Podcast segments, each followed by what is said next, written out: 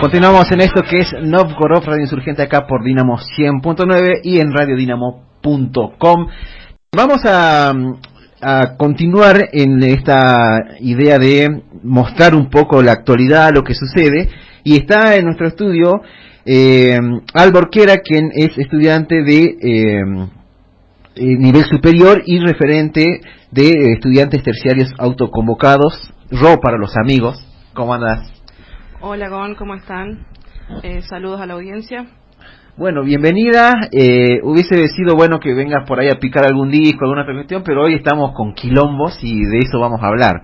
Eh, ¿Qué está pasando en el nivel superior? ¿Qué está pasando con lo conocido eh, popularmente terciarios? Bueno, eh, nosotros siempre hemos sido este el nivel superior no universitario, hemos sido un nivel muy muy frágil, muy vulnerado, este el estudiantado se lo trata muy mal, se lo subestima.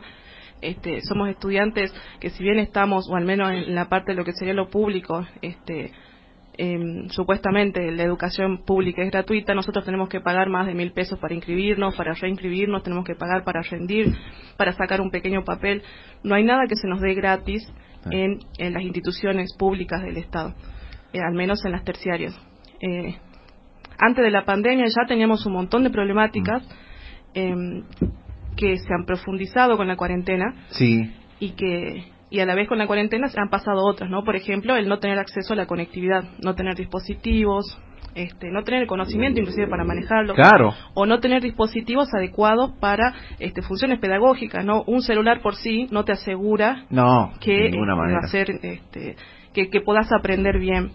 Este, cuando empieza la cuarentena, desde el 6001, eh, de la carrera de ciencia política puntualmente, empezamos a ver que nuestros compañeros no estaban este, accediendo en su totalidad, y al contrario muy pocos, a las clases virtuales.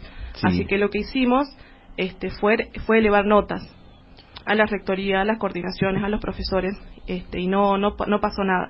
Entonces decidimos hacer una nota más grande, más amplia, ya directamente a lo que nosotros sabemos que era la dirección de nivel, que es Dirección General de Educación Superior, dependiente de la- del Ministerio de Educación de la provincia. Porque Sí. nosotros dependemos de la provincia, no somos como el nivel universitario, por ejemplo. Claro, que tiene una autonomía y, un, y otras, otras vías de reclamo inclusive. Este, sí. Tal cual, tienen centro de estudiantes. Nosotros, si bien la normativa del nivel dice que tenemos que tener centro de estudiantes, no los tenemos. Y los pocos que existen, eh, normalmente no responden a los intereses de los No. estudiantes. Entonces, lo que nosotros tratamos de hacer ahora es, este, como autoconvocados, eh, bueno, vuelvo a, la- a lo anterior, digamos, en el 6001, el 12 de- nos enteramos que el 12 de mayo iba a haber una reunión con, este, por dos representantes de instituciones con, la, eh, con representantes de superior Sí, como nosotros ya veníamos reclamando, este, a la institución no le queda otra que convocar a uno de, de nosotros lo que reclamábamos, ¿no? Convocamos a, eh, convocamos a uno, convocan a uno, vamos, asistimos, y en esa reunión se termina diciendo nada, bien, y nosotros, bueno, elevamos una nota con 100 firmas, el 12 de mayo. sí, Este, esa nota fue respondida recién el jueves antes de las 12 de la noche, o sea, anteayer. 12 Sí. horas antes de que nosotros convoquemos a elevar otra nota y un mes después de haber sido recibida esta primera nota. En una especie de manotazo de ahogado, ¿no? Claro. Para lavarse la cara porque nosotros ya hemos decidido y hemos decidido que vamos a presentar un recurso de amparo de no, de no responder nuestros reclamos, porque Claro. entendemos perfectamente que se están vulnerando los derechos a aprender de- del estudiantado terciario.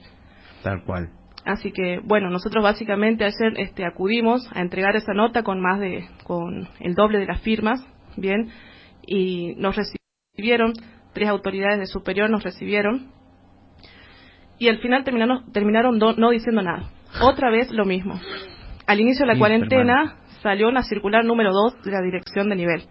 En esa circular se decía que había que haber un acompañamiento, que había que haber un relevamiento de la población estudiantil para ver sus particularidades, que no teníamos que apurar a nadie, que no se podía calificar, que no se podían quedar libres, y sin embargo eso no está pasando. Ujú. Las autoridades lo conocen y nos dicen, no, eso no se puede pasar, y no hacen nada al respecto. Bien, no solamente este, porque no hay nada formal, porque de hecho sí lo hay desde el 12 de mayo que lo venimos denunciando. Tal Eh, cual. Ayer nos volvieron a decir lo mismo, no pasa nada, sigue la circular número 2. Nosotros no hemos este, emitido ninguna resolución ni nada al respecto, eh, pero ante eso, nosotros vemos que los rectorados, o desde los rectorados de diferentes instituciones, ya están abriendo mesas este, evaluadoras, ya hay este, docentes que han este, dejado libre a compañeros, hay un montón de irregularidades de las cuales ya tienen conocimiento superior y no hacen nada al respecto. Solamente se detiene o se defiende a decir que ellos no pueden hacer nada porque no están habilitadas otras normas.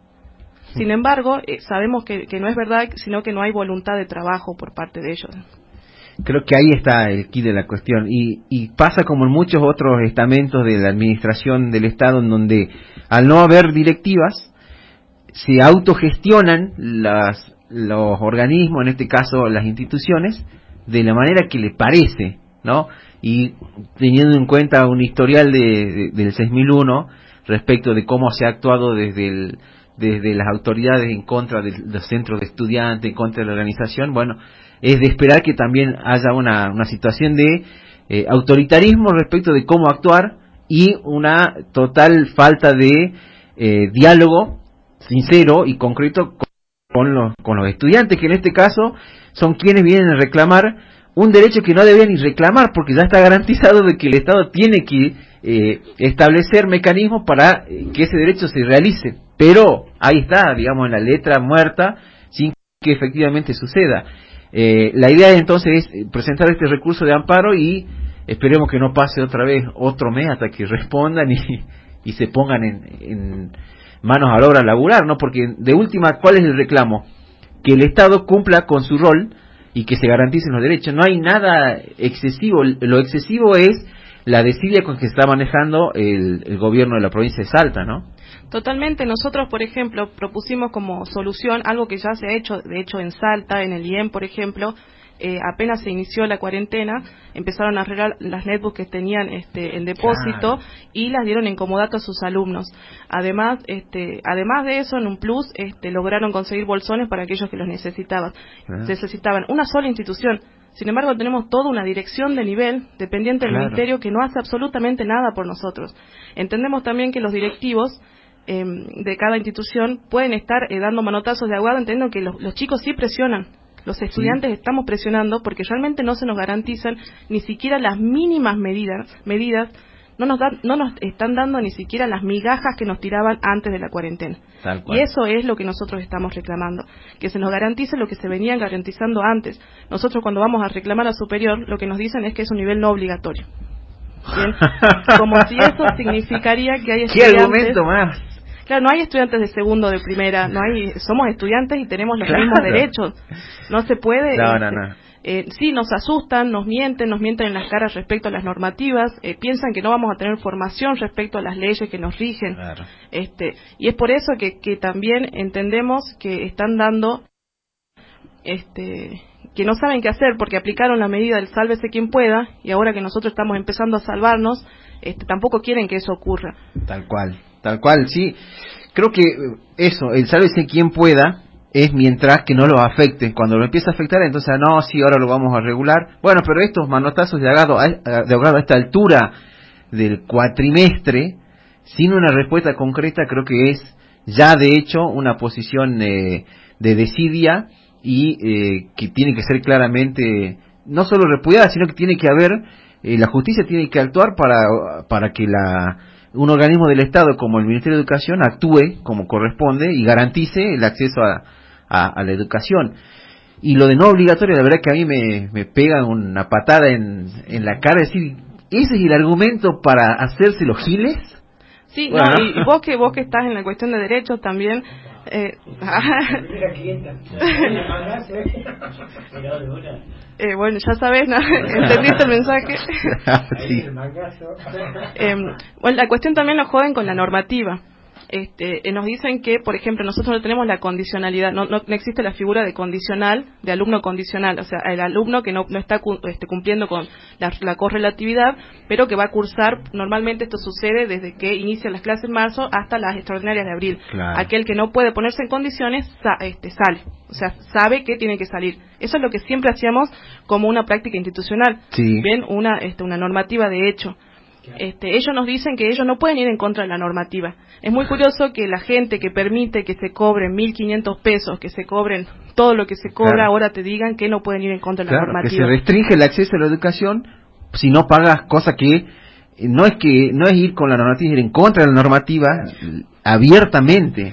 Totalmente. Bueno, ayer les pusimos, porque dijeron, bueno, pero todos tienen derecho a tener una cooperadora, a que los chicos cooperen. Qué curiosa, ¿por qué no van a fijarse que los chicos justamente cooperan cuando se inscriben, justamente cooperan cuando se inscriben este, o se reinscriben al iniciar las clases o cuando van a rendir?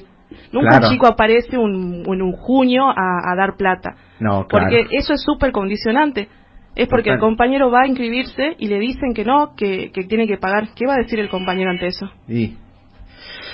Tremendo, tremendo. Bueno, Ro, la verdad que muy preocupados por la situación y bueno, esperamos que esto tome por lo menos un, un cauce lógico, ¿no? Sí, totalmente. Estamos este, por el, este, ya planificando cómo elevar el recurso de amparo porque de, no responder o de no solucionar, porque no solamente queremos una respuesta que llegue a las 12 de la noche, no. Eh, queremos que solucionen nuestro, nuestros problemas, no somos, eh, no solamente queremos escribir notas. Exacto. Eh, y bueno, aprovechando el espacio, queremos invitar a todos los estudiantes terciarios que vean sus, sus derechos vulnerados, que piensen que están solos, que sepan que no, que nos estamos organizando y que no, no queremos permitir, no vamos a permitir que sigan violándose nuestros derechos, así que nosotros tenemos una página de Facebook que es este, Estudiantes Terciarios Autoconvocados. Ahí nosotros este, generamos el, el, contenido para ir informando a los compañeros respecto a la normativa y a todas las problemáticas este, que estamos teniendo, así que los invitamos a que se sumen. Excelente, entonces Facebook, Estudiantes Terciarios Autoconvocados, ahí hacen el contacto y bueno, un espacio de coordinación para que efectivamente se puedan eh, hacer valer sus derechos, mínimamente, de eso se, de eso se trata, ¿no? Muchísimas gracias, Ron, por darte una vuelta y, y por traer esta temática tan urgente en estos días donde hay cantidad de derechos vulnerados y cantidad de chamullos institucionalizados, ¿no? Que es lo que más preocupa. Totalmente. Muchas gracias, chicos.